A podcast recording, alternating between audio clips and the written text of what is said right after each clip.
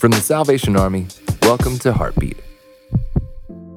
In the pearl oyster, a tiny grain of sand makes a wound, which causes the little creature a lot of suffering. The oyster begins secreting various minerals to encase the irritant, and eventually, a beautiful pearl emerges from the wound. In life, we incur hurts and scars, adversities and afflictions, sorrows and suffering.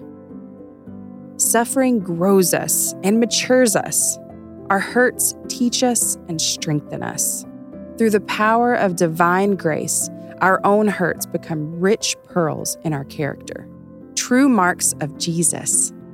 Trust Him today to transform your suffering into pearls as a testimony of His faithfulness.